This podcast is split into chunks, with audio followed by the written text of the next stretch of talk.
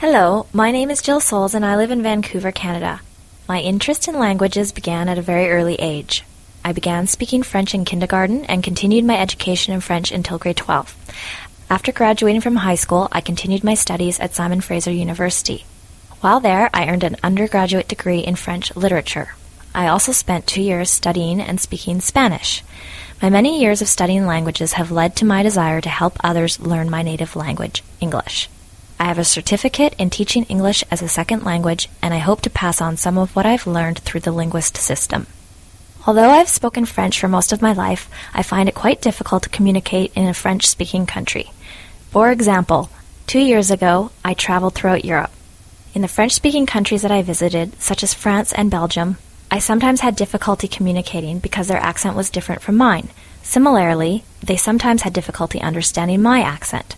Also, my vocabulary wasn't as vast as theirs, so I didn't always know the right words to use.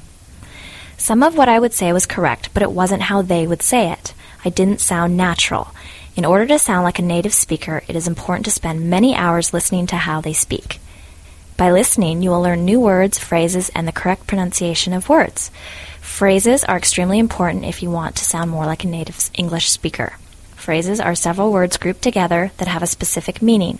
If you separate the phrase into individual words, the meaning will not be the same and the sentence may not even make sense. I believe that reading is also a great way to learn new words and to improve your understanding of phrases.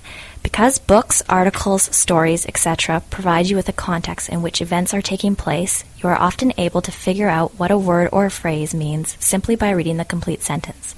Also, it is not always necessary to understand every word in order to comprehend the general meaning of a sentence. In short, the key to learning a new language is to practice, practice, practice.